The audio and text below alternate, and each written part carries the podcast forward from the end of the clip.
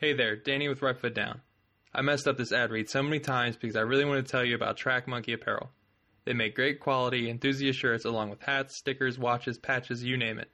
A couple of my personal favorites are their Life is Better at the Track tee and their One Track Mind tee. You should really check them out and see for yourself. Their products are great for you or the gearhead in your life. Visit trackmonkeyapparel.com.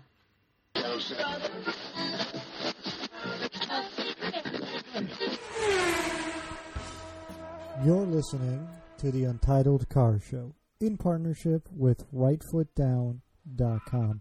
Visit RightFootDown for your daily automotive fix. If you enjoyed today's program, please tell a friend. It's the best way to support this show. If you want to visit the archives, go to YouTube and search for Untitled Car Show. That'll bring you to the archived episodes. If you want to follow this show, just search for Untitled Car Show on Twitter, Facebook, or Instagram. You can always send an email to the show at untitledcarshow at rightfootdown.com. We're so glad you decided to spend the next hour or so with us. Without further ado, let's get into today's program. Hello and welcome to the show. Today I am joined by Saab Kyle, uh, or Kyle of Saab Kyle 04. He's a big YouTuber. He does car reviews. He's got a couple car projects himself, and uh, he has over a million subscribers. Thank you so much for joining me this evening, Kyle. I appreciate it. no problem. So, um, it, it it's a little interesting the story about what you do. Kind of, I'm fairly new to your uh, YouTube channel. I actually discovered you. Um, I was talking with other journalists at the New York Auto Show this year, and your name kept coming up in a lot of conversations, and I was a little fascinated by it. So I had to go check out and see what your like YouTube series was all about and the stuff you did because a lot of people were pointing to you as kind of the way to do detail oriented, uh, like really well done reviews of an automobile. Like if you want to know what every button in a car does, you're the guy to go watch the videos of. So. Uh, yes, sir. I, it's it's it's been a wild ride so far. That's for sure. So I'm curious, like you know, you go. I went to the show, talked to all these people. Everyone had such nice things to say about you. Oh, how did, fantastic. How did you kind of decide that this was going to be the way you were going to do your reviews? Well, when I first started this, believe it or not, this just this just started as a hobby back in school, and you know, something fun. It was when YouTube was starting to to kick off around 2007, 2008, and um, I just wanted to make a video that just showed people all the details of their favorite cars, and it didn't matter. Um, there was no um, bias or anything like that. Just literally anything and everything, and um, the whole review aspect of the videos just kind of happened as the channel grew and and the opportunities got better. The the type of cars that I was featuring on the channel and I wanted to do equal justice to every single vehicle I was doing, no matter if it was a Lamborghini or a classic Chevrolet. Um, so basically, just instead of tailoring it just to consumers, I come at it from an enthusiast perspective. So it's just taking a general appreciation for all these different types of cars and talking about why each and every vehicle is special in their own way. And it's like the videos I've seen and kind of gotten to digest in the time have been you do get this experience of what it's like to get in the car, the the comfort of the car, and it's very. Um, I don't want to say dry because that's unfair, but it's very like much the experience of if someone was uh, just bought a Ferrari, for example. I think it was one of your later latest videos, and they right. wanted you to show it off to you. It's kind of what it would feel like if they were doing that and you were able to actually sit down in the vehicle and notice detail oriented stuff. Because in the LaFerrari episode, uh, in particular, you know, when you get into the vehicle, you can really get an appreciation for how much of a step that is and kind of the cool vents that are in the front wheel arches that no other video really shows because it kind of gets lost when everyone's like, "But look how fast it is, and look Yeah, at all the yeah. technology." So and you're, and you're you're you're totally right. I mean, it, it is very cut and dry, and that's how I wanted it to begin with. Because you know, everybody has their own strengths, and everybody has their own style, and and their following who expects a certain type of video from them. And you know, when I when I started, I didn't want to make a video that had you know a lot of background music and, and fancy camera angles and stuff, and you know and all that. I wanted whenever somebody's watching my videos, I want them to be immersed in the whole experience as if they were there walking around the car person. And especially like like you said with the LaFerrari and some of the more rare cars, I feel like my videos give people that in-depth look that they would never be able to get in person or it would be very you know, a very uncommon opportunity to be able to, you know, get in a car like that or or actually sit in the driver's perspective and hear a LaFerrari rev and, and, and do all of that. So for stuff like that, it's, it's more of an experience.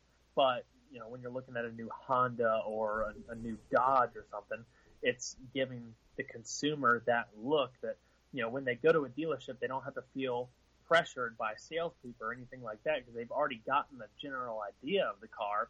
They can either get excited about it with general interest and then they can go to the dealership and find out right then and there if this is the car for them by actually going for the test drive.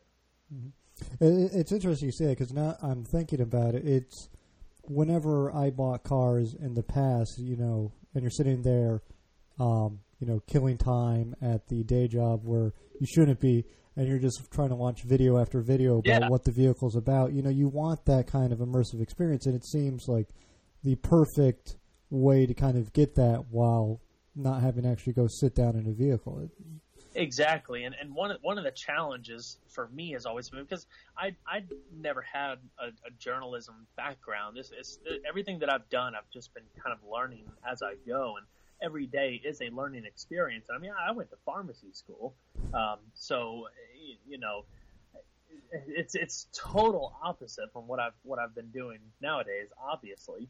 But um, you know, my older videos are very fact heavy and fact driven, and that's still true today. But I've wa- I've been working hard to improve the writing and, and how the videos flow flow, not just from a writing perspective, but from the video as well. So when you are you know getting immersed in that video, it doesn't get too overwhelming or overbearing and and tailoring the videos depending on which you know market you think the the car or, or, or vehicle is going to appeal to.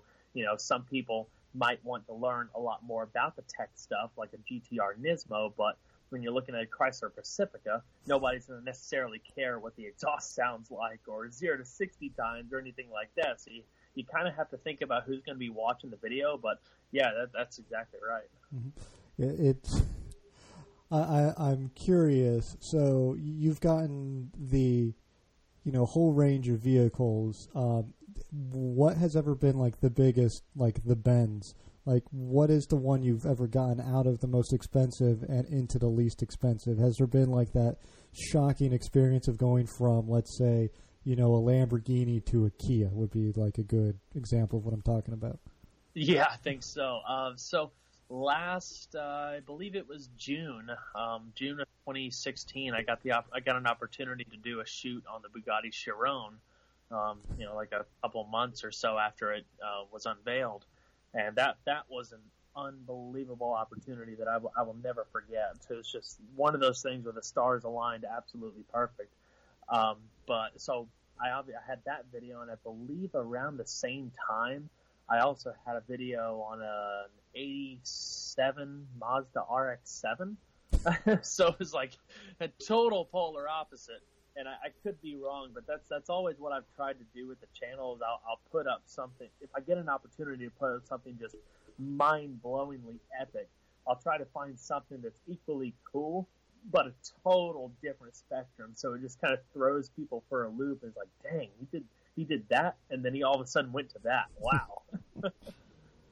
it, it, it it's that sort of like mindset that I think really like proves your like bona fides as like a automotive enthusiast because you know as great as that Bugatti experience was, I'm sure you came away with maybe not as big a smile in it, but when you're driving around the uh, RX, because it, it, I, don't know, there, there's something, you know, kind of to go off on a tangent here, but like there, there's something absolutely delightful about older, like Oh, well loved vehicles that you I don't get in new cars.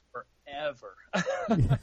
I get especially excited to be able to film something that's a little older that might be, I mean, especially the older the car and, and depending on the condition, if it's in just flawless shape, it's like you're filming a piece of history and you're actually doing a video on a car that, you know, appears to be brand new. So when it comes to stuff like that, um, trying to think of a good example, like, uh, a 1990 Nissan GTR um, that I got to do. I think it was I think it was last year.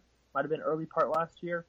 Um, but something like that, you know, you film it and treat it as if it's a brand new car. Provide the same type of information, the the, the excitement about it, and everything like that. I just I love doing that. I feel like it's almost like preserving a little piece of history in my eyes uh, from a video perspective.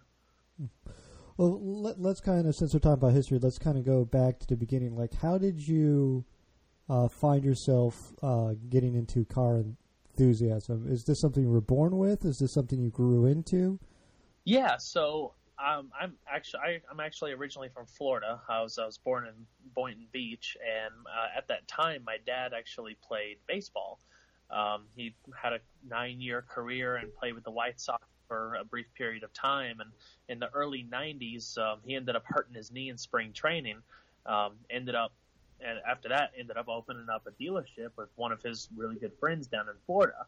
And ever since then, up until we moved to North Carolina in '97, I always worked around cars. So back in the day, it was walking around these, walking around the lot, cleaning headlights and taillights with, with the with the paper towel and window cleaner. To when I was actually in high school and college, I was um, a detailer and lot porter for the dealership that he had um, when we moved here and continues to have today.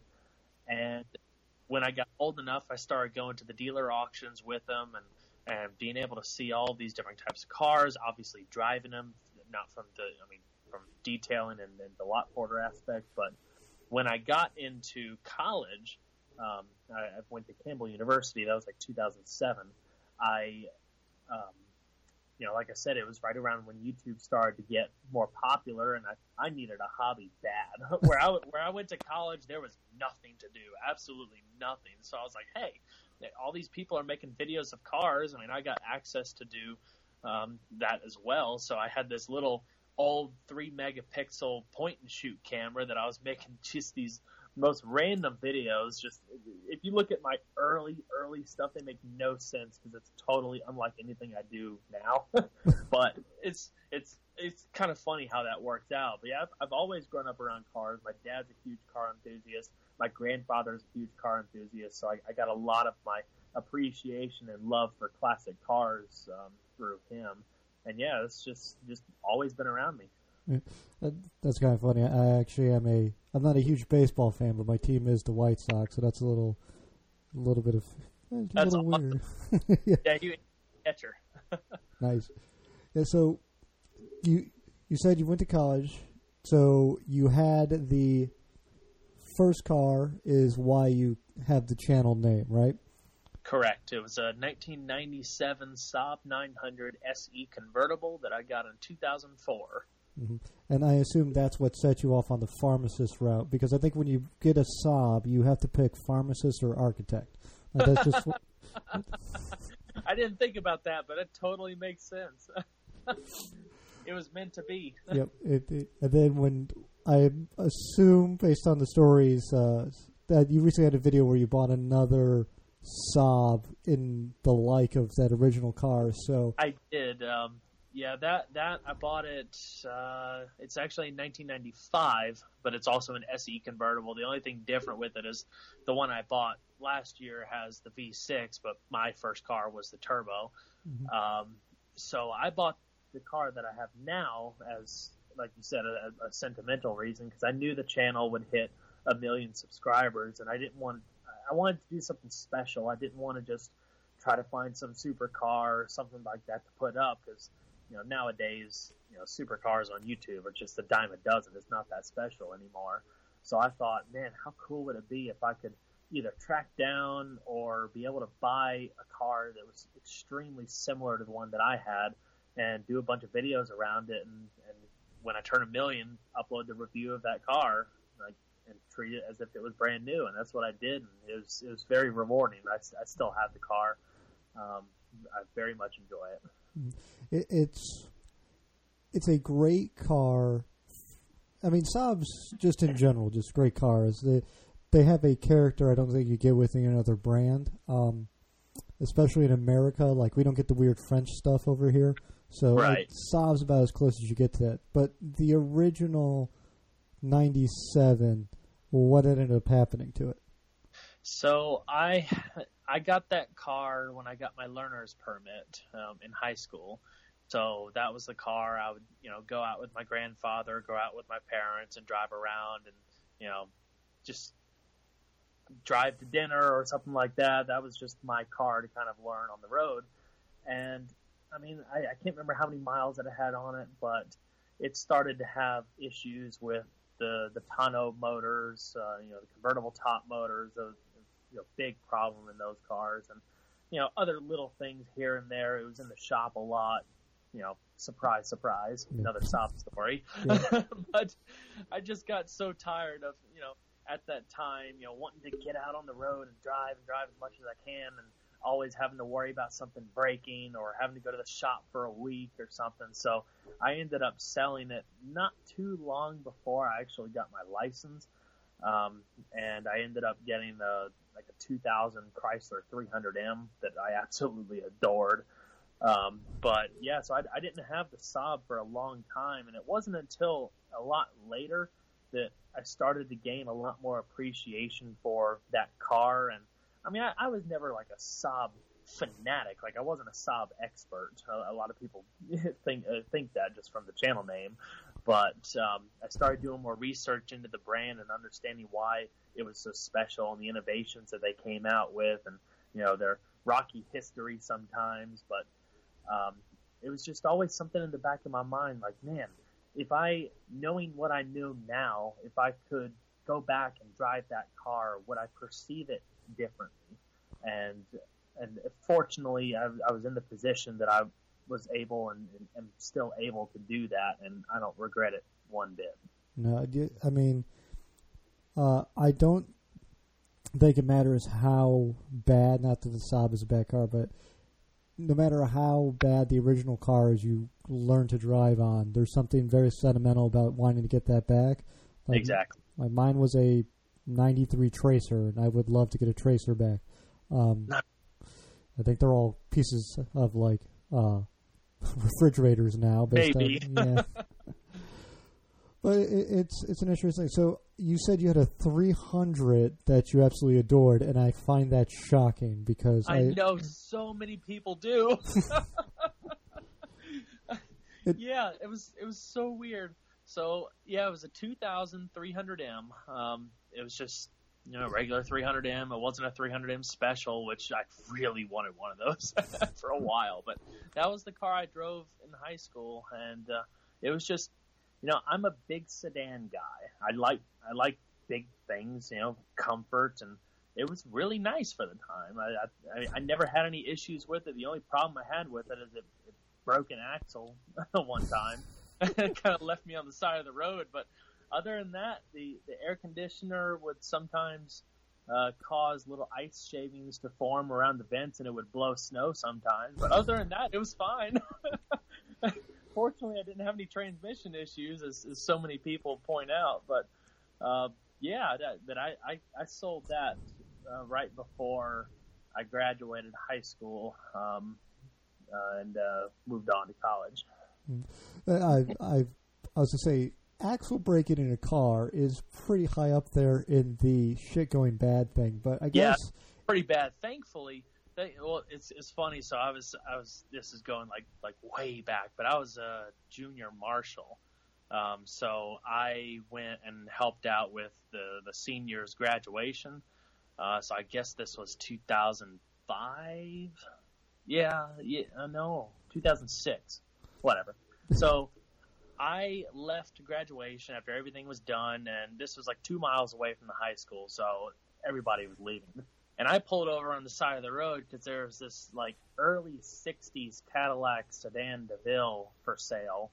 Um, like like needs need a total restoration, but I was like, dang, I gotta go look at that just to see it. So I looked at it, and then I went and left. And as soon as I pulled out into the driveway into all the traffic, boom, the axle snapped and just I just coasted right to the other side of the road.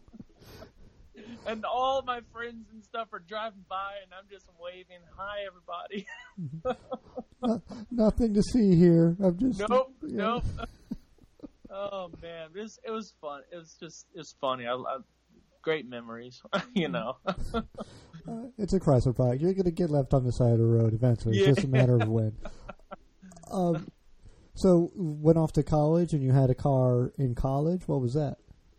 So in college, I had a okay. So let me. So the car that I got when uh, after the 300 was an 02 Lexus ES 300, and um, really really liked that car. Um, I had it for about three months, actually during the second semester of high school. And I was on my way from school one day. I was about a couple miles away from home, and this person pulled out in front of in front of me, ran a ran a stop sign. I, I ended up t-boned her, t-boning her, and uh, it totaled both cars. It was pretty, pretty, pretty gnarly accident, but it was you know everybody was fine and stuff. And so unfortunately, I didn't have that car very long. Mm. And uh, after that, um, I got a 07 Lexus E ES350. So it was pretty pretty big step up. Um, and uh, I had that for probably three to four years. I was that was through undergrad and in, into graduate school.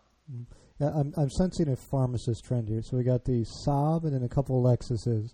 So Yep. we're, we're we've picked Oh, our it's path oh, it's life. gonna, it's get a lot more rich in a few minutes. In, a, in another, another minute. so, I'll, I'll give you the give you the little rundown of, of the of the car list in pharmacy school. So, around you met, do you remember the time where they were having all those recalls with the ES350 and stuff for the gas pedal and everything? Yeah. So I took it to the dealer to get all that stuff fixed, and they their their solution for fixing that car was to program it to where when you put your foot on the brake and the gas at the same time, it would cut fuel to the engine and slow it down. Mm-hmm. The which was all right. The other fix was to swap out the rubber floor mats that I had for shallower depth floor mats, and I was like, okay. But the third fix, the, the, the piece of you know the the, the you know, I don't know what you're going to call it, but they uh, lobbed off the bottom of the gas pedal, like like just chopped it off. it was. I was just like, you know what? At this point, I was like, I'm just gonna sell this thing.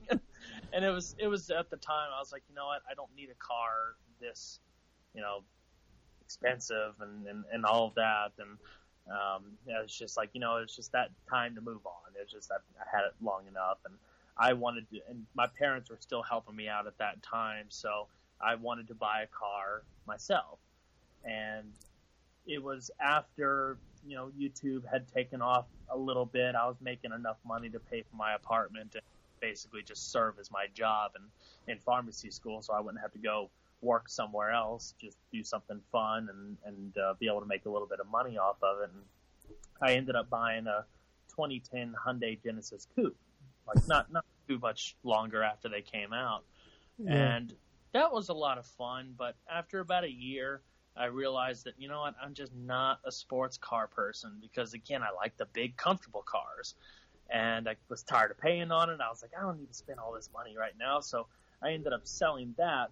And I bought a 1995 Buick Roadmaster Limited. Uh, I assume the sedan and not the wagon. I it was the sedan, but to be honest, I almost bought a wagon one time, Mm, but Uh, I didn't. I came real close, but I didn't. uh, uh, that, you're speaking my language when it comes to wagons. I love me some wagons. So, Yeah, but me too. Me Oh. too. It, it's a Buick Roadmaster sedan. So um, I'm seeing a there's a DNA of Florida pharmacists because we like big sedans. Yep. And, yeah, and we like the pharmacist vehicles. So that's a little Yep. hilarious. Uh, so And the- while I had the Roadmaster, I bought a '95 Riviera. yeah.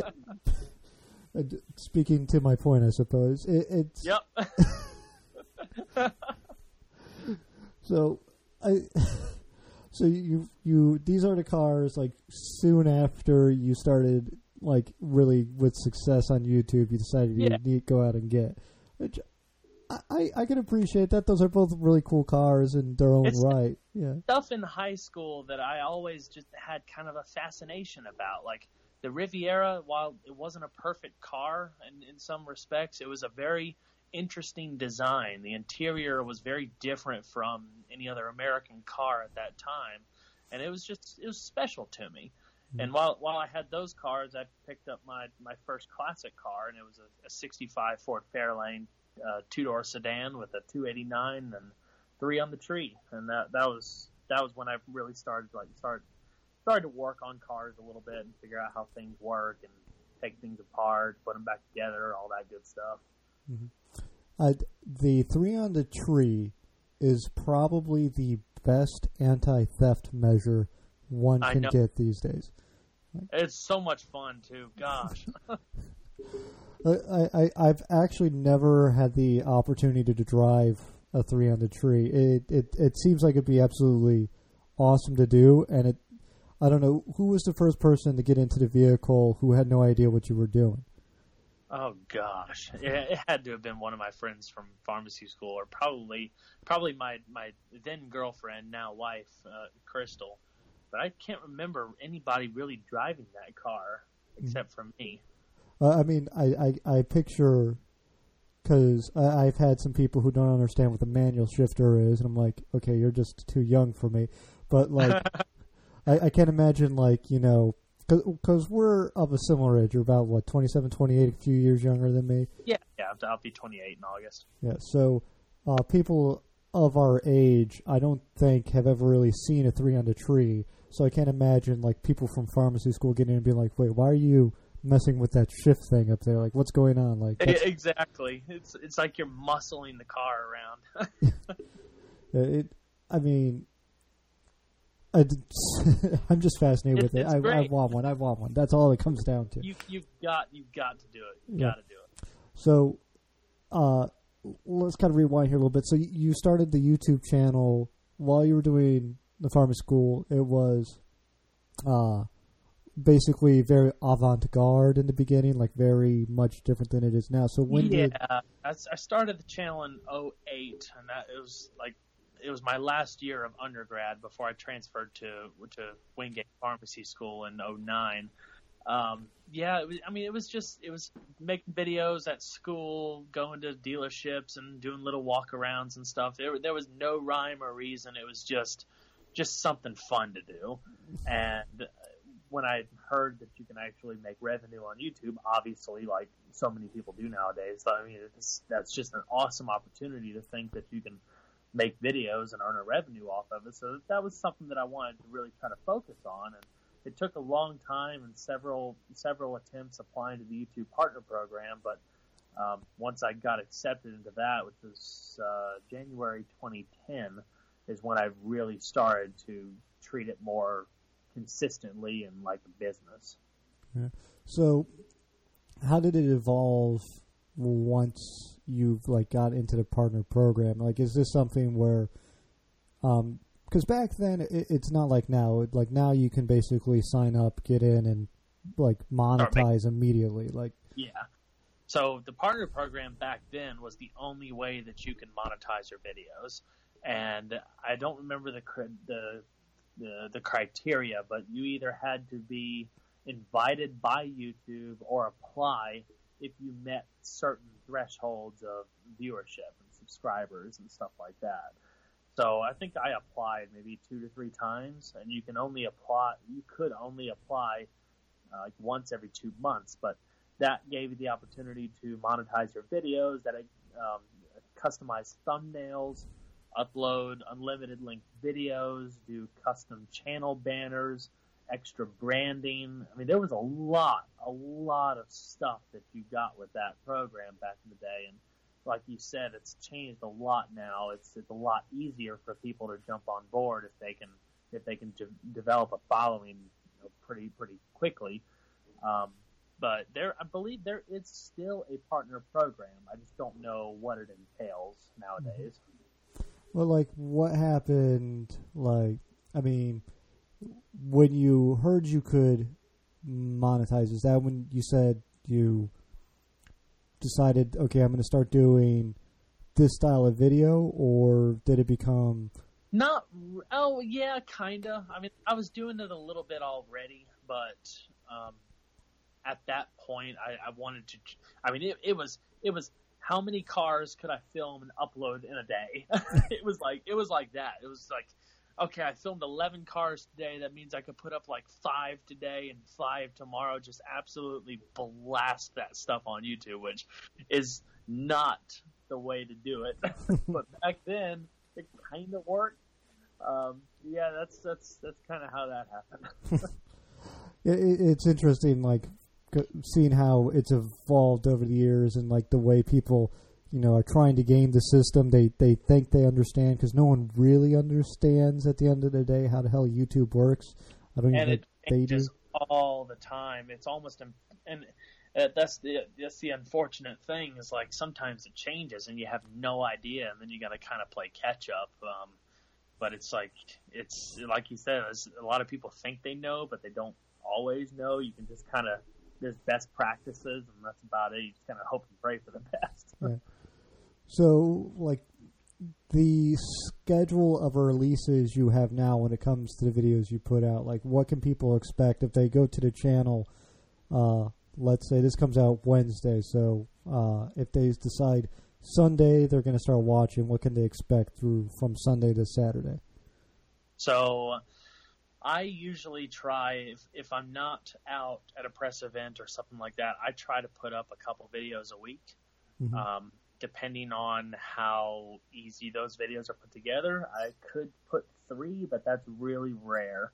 This this year has been unusually busy for us, which is definitely a good thing. April was a madhouse. We were gone. I mean, we we weren't home, but maybe you know maybe a few days or something like that. It was it was crazy.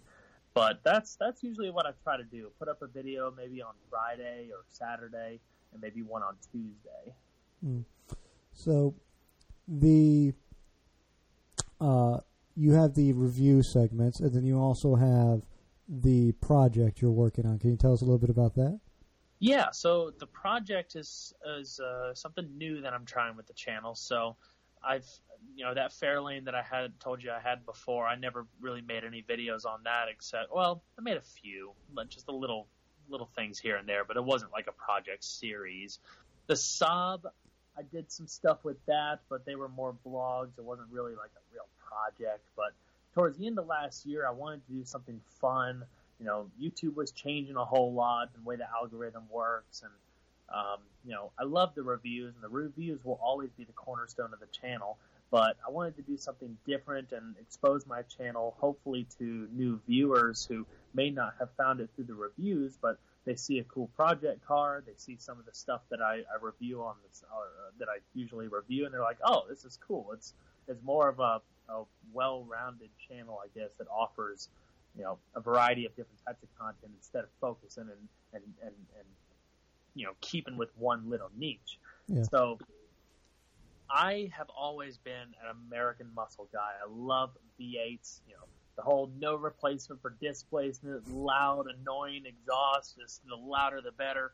Um, it's what I grew up around. It's the, my grandfather loved it, and you know, that, it's just it's what I've always been into. And I I've always had an appreciation for you know Japanese sports cars, especially you know the the JDM scene. I'm a huge Skyline nut, and I wanted to get a car that would be fun, you know, relatively easy to do stuff to, stuff that's, you know, would be widely, you know, parts would be widely available and, and all that because I wanted to learn more about this as well. I've never built a car, you know, by myself or, or done anything like that. So I wanted this to be a learning experience as well. And, uh, without, you know, rambling on much longer. So I, I found this 1989 240SX that was for sale, you know, two miles away from my house, and and uh, I, I had considered a bunch of other stuff, but this car was in the price range. I didn't want to spend a whole lot of money to get into a project car,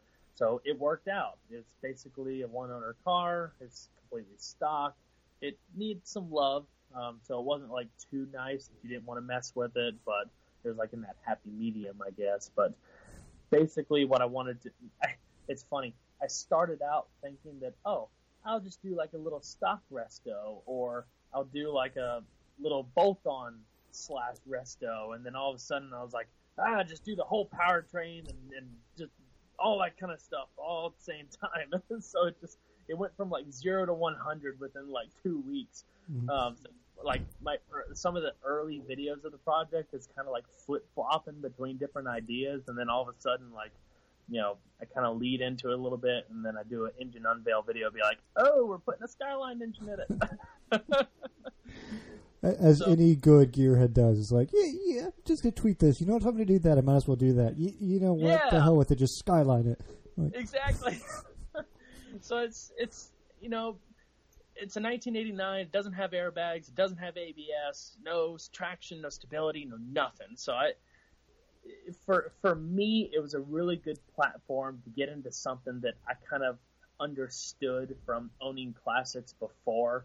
Um, nothing like super insanely complicated, I guess, but again, there's, there's still so much that I, I want to learn and, and will be learning in the coming months with um, with doing all of that. But it's been a really rewarding experience so far, and it's kind of funny, you know, just to kind of give you a little perspective on, you know, why I chose a 240. Like, I, I really didn't know, honestly, how prevalent 240s were on YouTube and and the internet and stuff. Like, I because I didn't, I never really followed that scene necessarily, so I was like. I was like, oh, I'm going to do something different and cool with this car. And then I start researching it a little bit more, and I was like, oh no. I was like, there is absolutely nothing that you can do that hasn't already been done. So I was mm-hmm. like, you know what?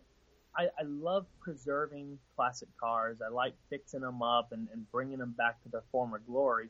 But I've always told myself, if, you know, if I ever buy another classic car, you know, for my own use, that I would like to put a, a newer engine in it and have it, you know, rebuilt and all that and, and, and, and reliable. So that's kind of where I got the direction for the 240 as the, the, the resto mod direction. So it's basically going to be completely restored. You know, the interior is going to be all original 240, just refreshed wherever needs to be.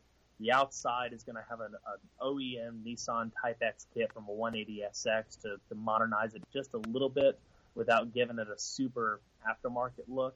And then obviously the Skyline powertrain that's going to be completely rebuilt with forged internals, new turbo, everything else that you would need to make that a complete, you know, reliable package. It's not going to be a drift car. It's not going to be a race car. It's going to be paying homage to like Nissan performance cars of the early '90s, and it's something that I'm I'm really passionate about, and I can't wait to see it done. Mm-hmm. You say it's not going to be a drift car, but it's a 240. It will end up drifting at some point. That just I cannot, I cannot put that car on a drift track because it will.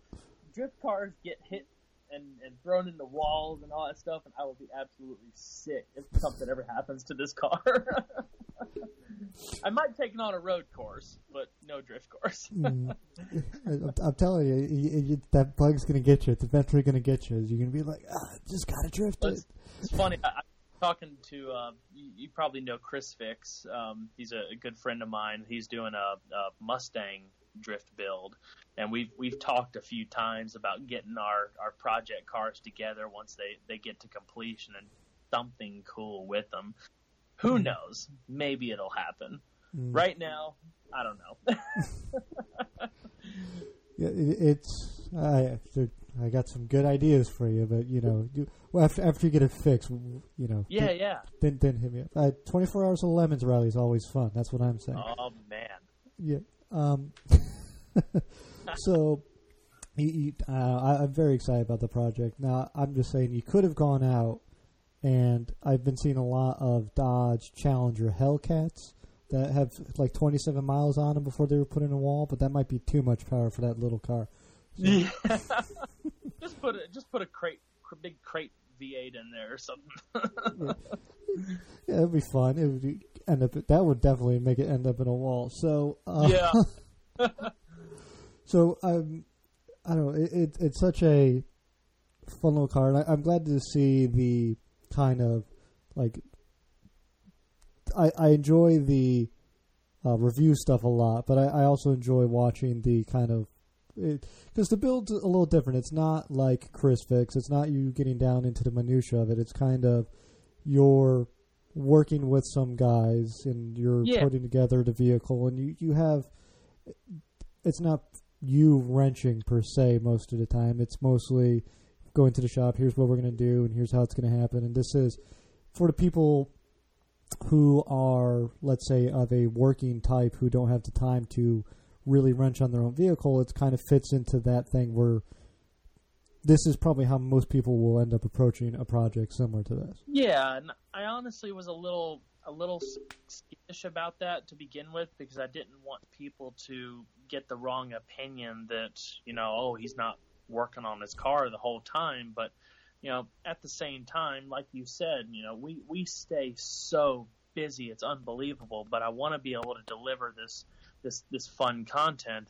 And at the same time, it's it's something that I do want to learn, but I don't want to learn on the fly and try to make videos at the same time. It's just it's just not going to work. So by getting involved and, and trying to absorb as much of this information as possible, I can understand why things are the way they are and why you do certain things in certain orders and all of that, and you know do it right the first time. And you know, it's like I was watching a lot. You've probably seen uh, David, uh, that dude in blue. Um, he's got a really uh, big 240 uh, build series that he's been doing for quite a while now. I watched a bunch of his videos because I felt like you know he and I were very similar in how we were you know, jumping into these project cars and um, just you know kind of kind of figuring it out at the meantime. And he had a lot of really um, uh, you know knowledgeable friends that helped him out with his build, and it was really cool to see. But yeah, that, that's exactly what you were saying. Um, Mhm. But uh, I'm, I'm glad it, it's, it's worked out really well so far.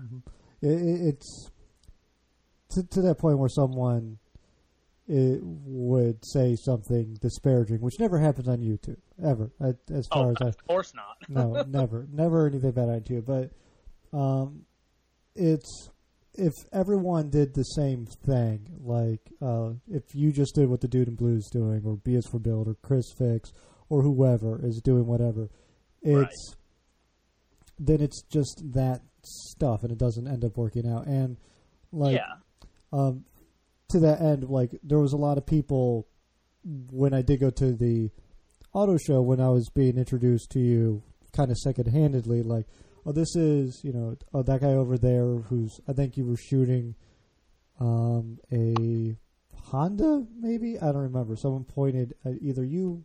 I'll get into my stories here because I know you were at the Demon Reveal yes, um, so, someone had pointed you out, and a lot of people they'd say something to the effect of, you know, he's very de- detail oriented and blah blah blah.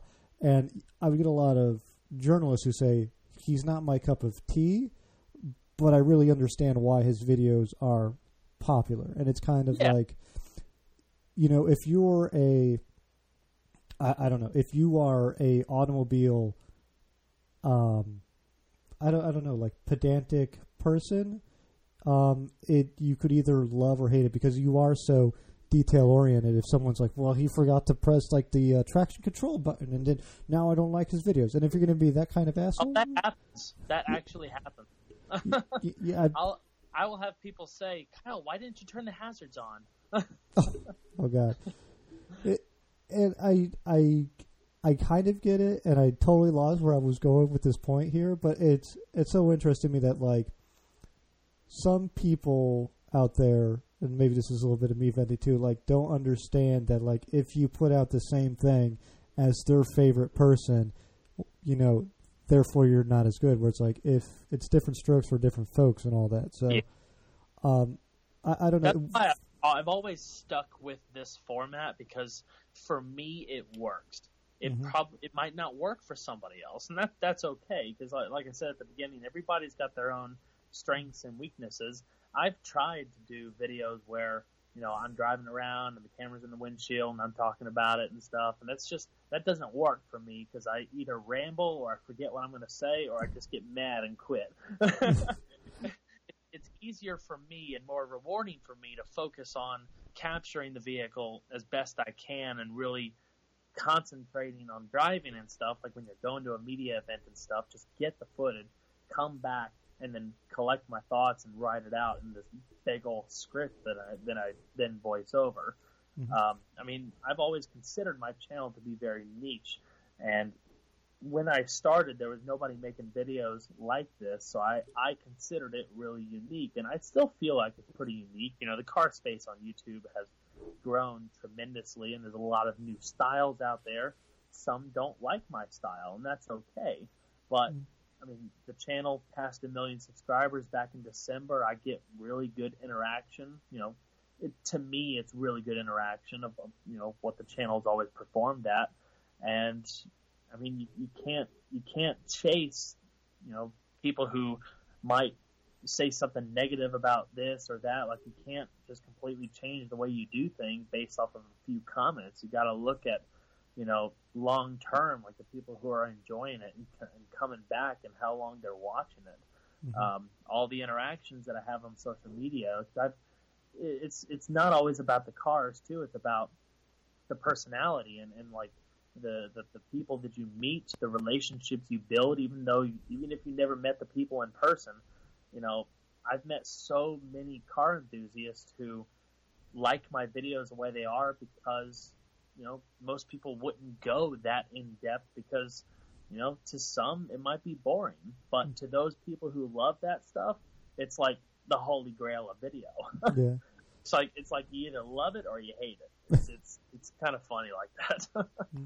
Well, I, I think it's I enjoy. I like the videos. It they are so in depth. They're so detail oriented. It's it, it's definitely something where you really have to um, want to learn about vehicles to get into it. And I'm I think for the people listening here, if they're like, "Why? let me go check this out."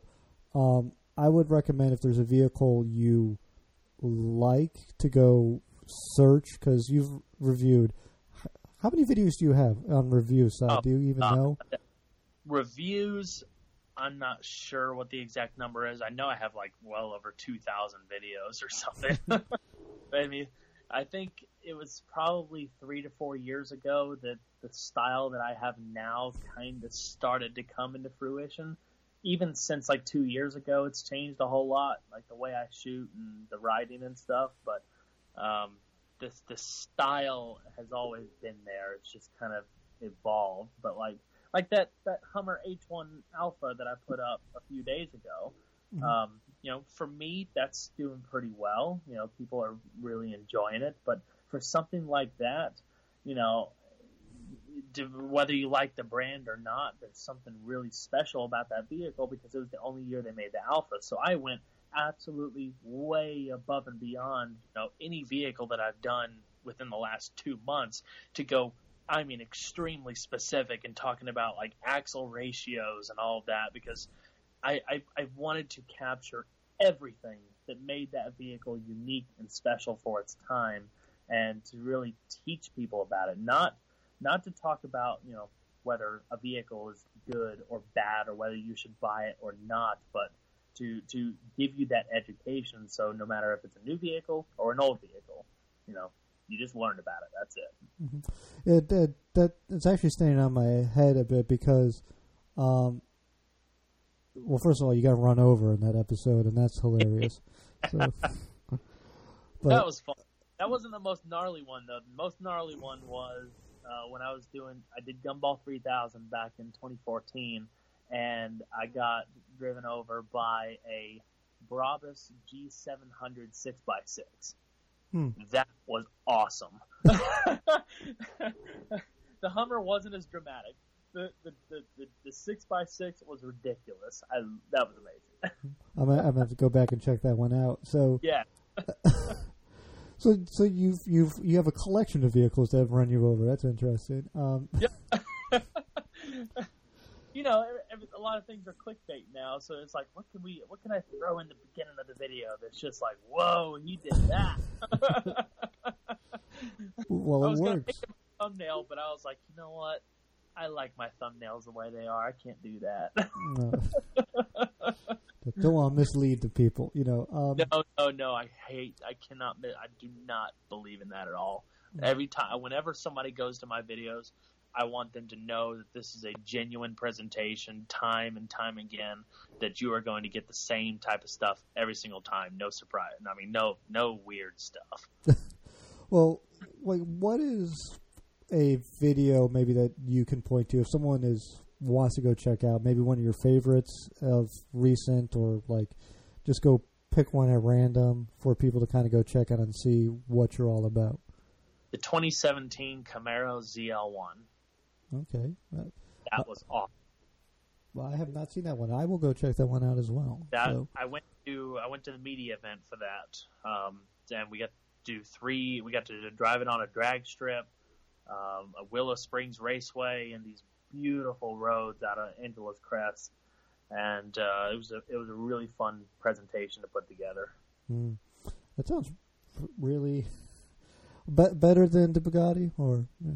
Yeah, I mean the, the the Bugatti, the Bugatti was like, you know, they had this demo car that was moving around the different dealerships and stuff, and you know nobody could drive it, no press could drive it, especially. So I found out through like a friend of a friend or whatever that it was going to be at you know this Bugatti dealership in California. So we ended up, long story short, reaching out to Bugatti corporate and saying, hey, I will I will fly myself out there. I will pay to fly myself and my and, and whatever out there. Just give me, please, give me the opportunity to film it. so we met them at the dealership. They loaded the car on the trailer or on this transfer truck and drove it 45 minutes out to I think it was Encino Valley or uh, some somewhere out that way. And there was this you know, house with a private road, and I parked it up there. Did my thing all day long. It was a walk around video, obviously, since nobody could drive it, but being able to really get up close, that was awesome. I, I want to drive it one day. Hopefully, I can drive it. But for me, that opportunity was the pinnacle of everything that I had done car wise up to that point. I didn't even care if I didn't get to drive it. Just Mm. having that relationship and that contact that we actually were able to make that happen was mind blowing. I was so thankful for that. But since then, you know, our press, our, our media relationships with manufacturers have gotten a lot stronger. I've been getting press vehicles, you know, every week for a little over two years now. A lot of, you know, variety of different stuff, and it's really cool when you get to go on some of these press events too, because I can you can experience vehicles the way they were made a lot more than you would be able to, you know, just getting a vehicle in your driveway for a week. So that ZL1 was one vehicle that was really cool, but one that I'm working on right now that should be up within the next week or two is the the new uh, Chevy Colorado ZR2. Hmm. I actually took that like like on a desert racing course, and we're jumping it like a few feet up in the air, and you know testing the compression rebound. Like it was gnarly. So that's going to be a really cool video too. Um, so that's uh, coming soon. Mhm. I'm actually really fascinated by that truck. I really want to know more about it, and now I have the perfect person to tell me about it because I can get to experience it. So we're we're getting a little close on time here, so I might keep you a little over our hour limit here. But I want to I want to start uh, these questions. So um, because this is the podcast of record, um, you know, in the automotive space, we like to ask questions similar to Inside the Actor Studio. Um, these are off the cuff answers, um, and this has been pointed out before. We're all car people, so the answer may change day by day for some of these, but this is the answer today as we sit here. So, Okay. uh, the first one is one that everyone hates, but I have to ask it anyway. What is your favorite car? Oh gosh. um, uh, favorite car. Okay, I'll probably have to say uh, Gen Five Viper. Um, I, I bought a 2013 Viper last August, I believe it was. Um, I, I, I mean, there's there's obviously dream cars and everything like that, but for right now and this time, this that's that's my favorite car. I love how it blends old school and new new school. It drives amazing. It's it's it's it's raw. It's it's an experience more than anything else that, that no other vehicle for sale nowadays can deliver. It's it's a really special car to me. Very hard for me to get in and out of. Just Oh, I I'm pretty sure I haven't compared the raw specs, but I think it's tinier inside than a Miata. and that that big side still. I got big feet and trying to get. There's literally just enough room between the seat and the door sill for my foot to slide Watch into. your legs when it's hot in the summertime. Uh, yeah, no, I would I would be a burn victim within a week of that thing in the summertime. Um, what is your least favorite car? Gosh, least favorite car. Um. Oh shoot. Least favorite car. Least favorite car. This could also be a specific example if you want to go that far. Um. Hmm. Well, I don't know if this is my least favorite or not. Okay. I have had no. That's a bad example. I really don't know. To be perfectly honest, let me think about that. We can, we can maybe go back to it at the end. All right, that, that works for me. So, um, what modification trend do you find yourself like drawn to? This could be, you know, like brodozer stance, you know, just something where you see it and you're like, I like that, not necessarily that you'd want it done to your vehicle per se. definitely the resto mod approach that I'm that I'm taking with the 240. I like the idea of preserving a car's original character but giving it some modern technology um, and, and and added performance and refinement and stuff that comes with that. Especially when you look at like classic Mustangs, maybe from the 60s that might have like a new Coyote engine or something in it. I think stuff like that is, is really neat. hmm Uh, I, I like the idea of the character of the car is just updated, not the. Yes. Yeah. So, what is your least favorite modification trend then? Stance. That- That's a good one. That's a pretty common one because it, it doesn't it, it ruins what a car is supposed to be. That, that Yeah, and the whole the whole putting the wheels out to the edge of the car and stretching those tires, I just I can't I can't deal. I can't I can't even. yeah, it, it, it's a pretty common one amongst the journalists. I got to say. Um, what car do you dread being stuck behind at a red light? I say that one more time, sorry. What what car? Let's say you're pulling up to a red light. You're in a bit of a hurry. What is the vehicle you dread being stuck behind? Mm, dread being stuck behind. Mhm. I would probably say. Yeah, I'll go with the easy one. I'll probably say Prius. Hmm. That's- That's an easy just, one. be, just because uh, there's there's a there's a lot, or it'd be either that or minivans in my area. Yeah. The the mini the minivan with the family on the back is a pretty standard answer here because everyone's Yeah. like they they're arguing with the kids in the back and they're not going to take off when that light goes. Uh, Or I might even just say every vehicle in the town that I live in because my as my business manager says, where we live is probably one of the most dangerous places on the planet from the way people cut out in front of you and just drive absolutely insane. well, you've only T-boned one person. It's all back at it really Yeah, big. yeah, yeah, Yeah. oh man, that, uh, yeah. There there is North Carolina in the like Maryland drivers where is where I'm at. Uh, they drive ass slow in the left left lane. Um, North Carolina, I do think doesn't understand that it's look left, look right, look left again. I think it's yeah, fuck it, and they just pull out. I think that's Yeah. exactly how they operate. All right. So, what automotive sound or noise do you love? what automotive cylinder noise? I'm sorry. What sound? I'm sorry. I'm probably. I need to enunciate podcast. Like, what automotive sound do you love? Like, it could be an engine noise. It could be, you know, uh, anything in in particular. I would say just the rumble of a big V8. Mm, Just a big classic carbureted V8. mm. The carbureted V8s do sound absolutely pretty. What automotive sound or noise do you hate? Um, probably some of the. I'm trying to think of the actual vehicle. This this, this probably applies more to older vehicles. Some of the seatbelt chimes that they used to use, like the 80s and 70s, were some of the most awful things in in the world. Like, oh, actually, yeah, the crystal. Uh, my wife's um, Chevelle uh, that she just got that we're gonna re- start restora- restoring eventually has that thing that you put the key in and all of a sudden it goes bang. It's like a it's like a fire alarm. It's it's horrible.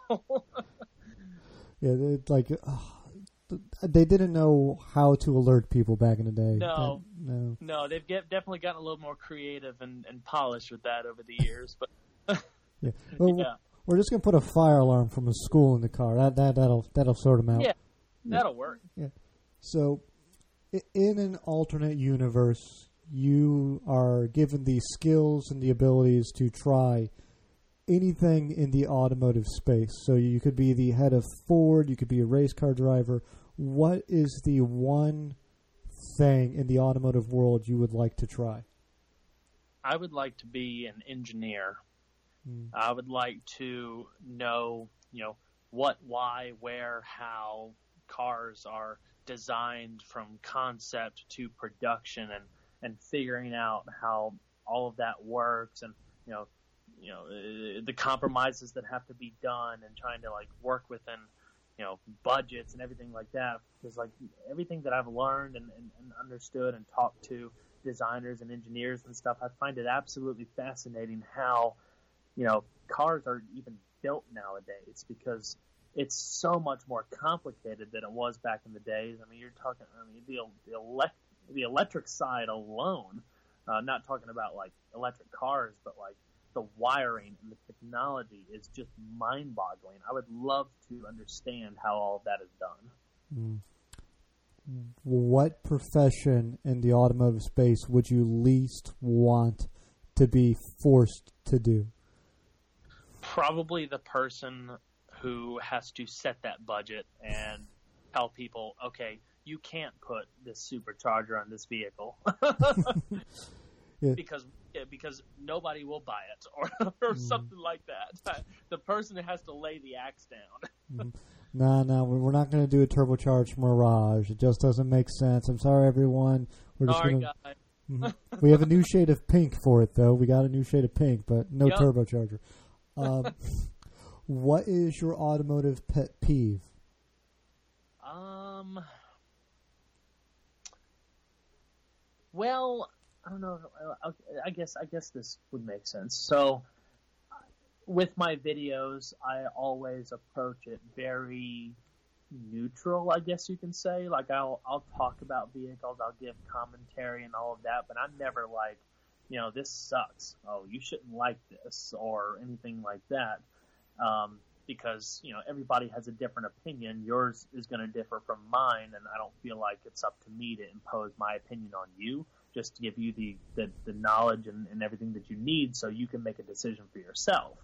Um, and it seems like at least in the YouTube space, it's a characteristic car review has to have just blatant negativity in it, and I just I don't like that. Uh, as as a car enthusiast, I don't want to just try to find the negative just for the sake of finding the negative because it's so prevalent. And I, I, guess this may be just halfway answering the the question, but at least in my space, that's that's the thing that kind of annoys me as the, the most.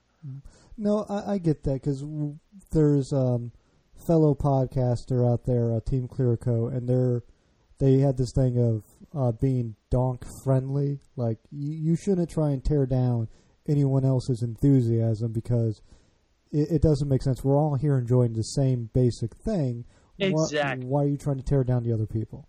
Yeah, I mean, a little friendly rivalry, perfectly Yeah. fine. A little ball busting, fine. But when you're like, "Oh, I will never buy this car because it's stupid," like, no, you're you don't know what you're talking about. No, no there, every car has a value at some point, just like every human has a value at some point.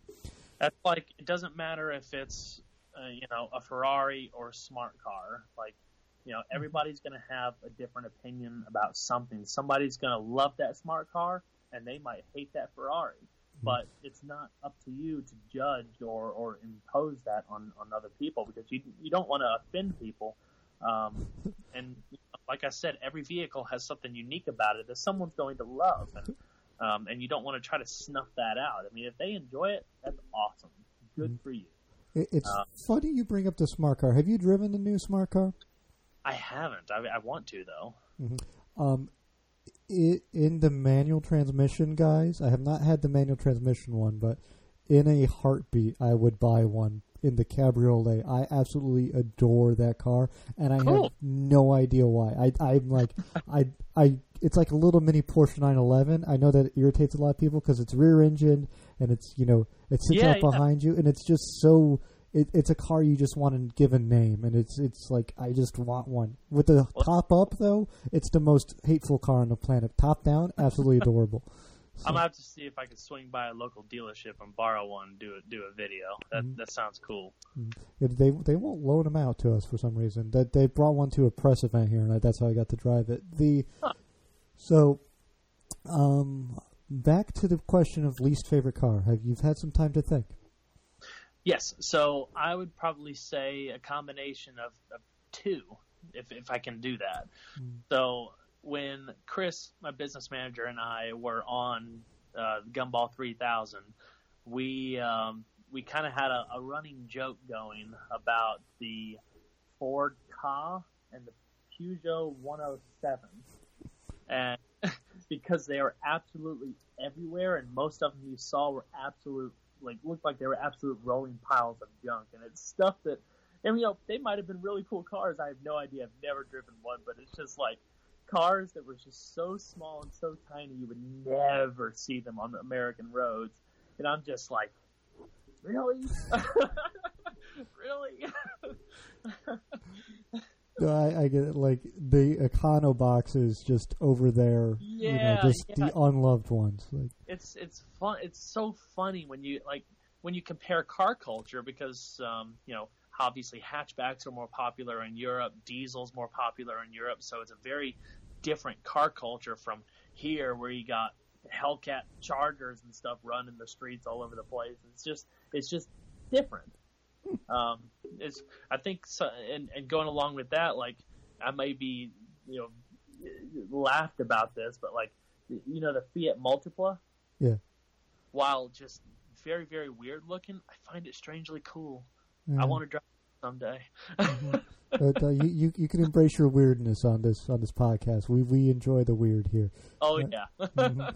I like the weird. I like the different difference or different stuff. People people who have been following my channel for a while know that I just love the most off the wall stuff. So there's two questions left for the evening. One of them is one that I think is a little evil, so we'll we'll get that one first. So okay. you have to drive one of these two vehicles. Um, you're not allowed to modify it beyond how it's modified already. So you can either get a Gen 5 Viper that has been stanced out, or a Ford Ka that has been resto modded. Hmm. This I is would- Ah, you, you take the Ka. yes. I, I I thought you might go with the Viper. What the the Ka with the resto mod would be Now, what is the resto mod? Does it have like some cool engine, like Honda VTEC or something like that, or? Well, we'll go because it's European. We'll go with some crazy diesel in that, like some like high torque diesel, probably from like, uh, Yeah. like a little Cummins. I would probably I would I would go with the car up, down, left, and right because I think a stanced Viper would kill you immediately. Yeah, you have this car for the rest of your life, which would not be that long. So no, at least Ka you would get good gas mileage and a lot of torque. yeah, that is a good point. So, um, the last question is, I think, the most important question ever asked on any automotive anything. Just so, so, what is the hardest food to eat while driving? Oh gosh, is this the hardest food that I've ever eaten, or what I believe is the hardest? I will accept either answer. Okay. The hardest thing I've ever eaten is probably not that hard because I, I try not to eat, but we're on the road so much. I'd probably say something like a flaky croissant pastry or something because something that just gets all everywhere and it's impossible to contain. Mm, Um, other than that, maybe like a taco or a steak. mm. Taco and steak have both been good answers on the show. The the flaky croissant is actually up there because the mess aspect. No one's ever brought that up actually. So I, I I cannot I can't deal with the mess. mhm. But sometimes you got to deal with the mess. It just you got to you got to do what you got to do sometimes. Mhm. Yeah, I, I don't know if you could because this one might go up on the leaderboard too because um, we had the uh, Kit Kat was pretty high up there because of the mess aspect of breaking a Kit Kat and Yeah. like it melts down as chocolate, but a croissant, then hmm, that's up there. That, that might be a good one for the. Uh, Especially croissant that's been toasted a little too much. mm, oh yeah, it didn't you know what you get ants? The croissant's gonna get ants no matter what you do. Like, that, that's a good one. So that, that, that's pretty high up there in Libra. And I actually th- this typically devolves into stupid shit Ike's done in cars. Like, yeah, and I actually can't remember the last time I had a croissant in a car, and that's making me think it must be that hard, which is why I haven't done it. So that's that's going up on the leaderboard. I don't have, but that that is pretty high up there. Um, awesome. Excellent. I think that displaces the Kit Kat. Um, so, Kyle, thank you so much for joining me this evening. It's been an absolute delight having you. Oh, Um, likewise. For the people who are like, I need to go check out this gentleman's videos and social media, tell them where they can find you. So I am on Facebook, Instagram, and Twitter. It's all Saab Kyle 04 LLC, and the YouTube channel name is just Saab Kyle 04, and that's about it. Oh, I'm on Drive Tribe too. Just Does anyone still use that? I don't know. Yeah. Chris manages it for me half the time. you can only do so much for one person. Yeah, no, it's you, you hit a million subscribers, and that's pretty much you need at least another person in there somewhere. So Instagram is my favorite. I, I love sharing what we're doing, you know, personally, upcoming reviews that are that are going to be happening, updates on the project cars before they get on YouTube. Uh, so that's that that's a lot of fun. I love the picture aspect. Yeah, it, it's follow the man, go watch the videos, learn and enjoy. So, and then get to catch up with the uh, 240 project because I'm I'm interested to see how that turns out. So, yes, sir. It'll be a lot of fun. All right. Well, everyone listening, I'll be right back with you. I'm gonna say goodbye to you off air, Kyle. So I appreciate it. It's great talking with you. excellent. That was Saab Kyle.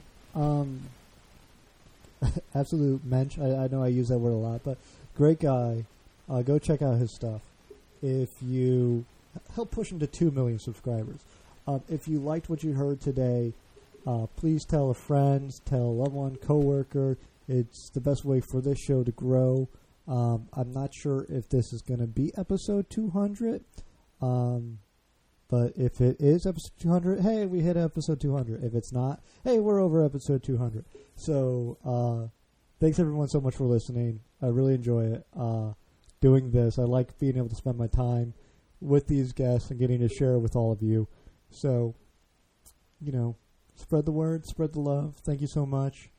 Uh, follow our West Coast correspondent at Ryanator122 on Twitter. You can follow me on Twitter at Untitled Car Show, and you can search that on all the social media platforms that brings you to it. You can visit theuntitledcarshow.com, and you can, um, yeah, find us on Podomatic, iTunes, Stitcher, SoundCloud, wherever.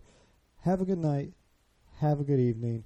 Wherever you are, whatever time it is there, thank you so much for listening. Please be safe out there.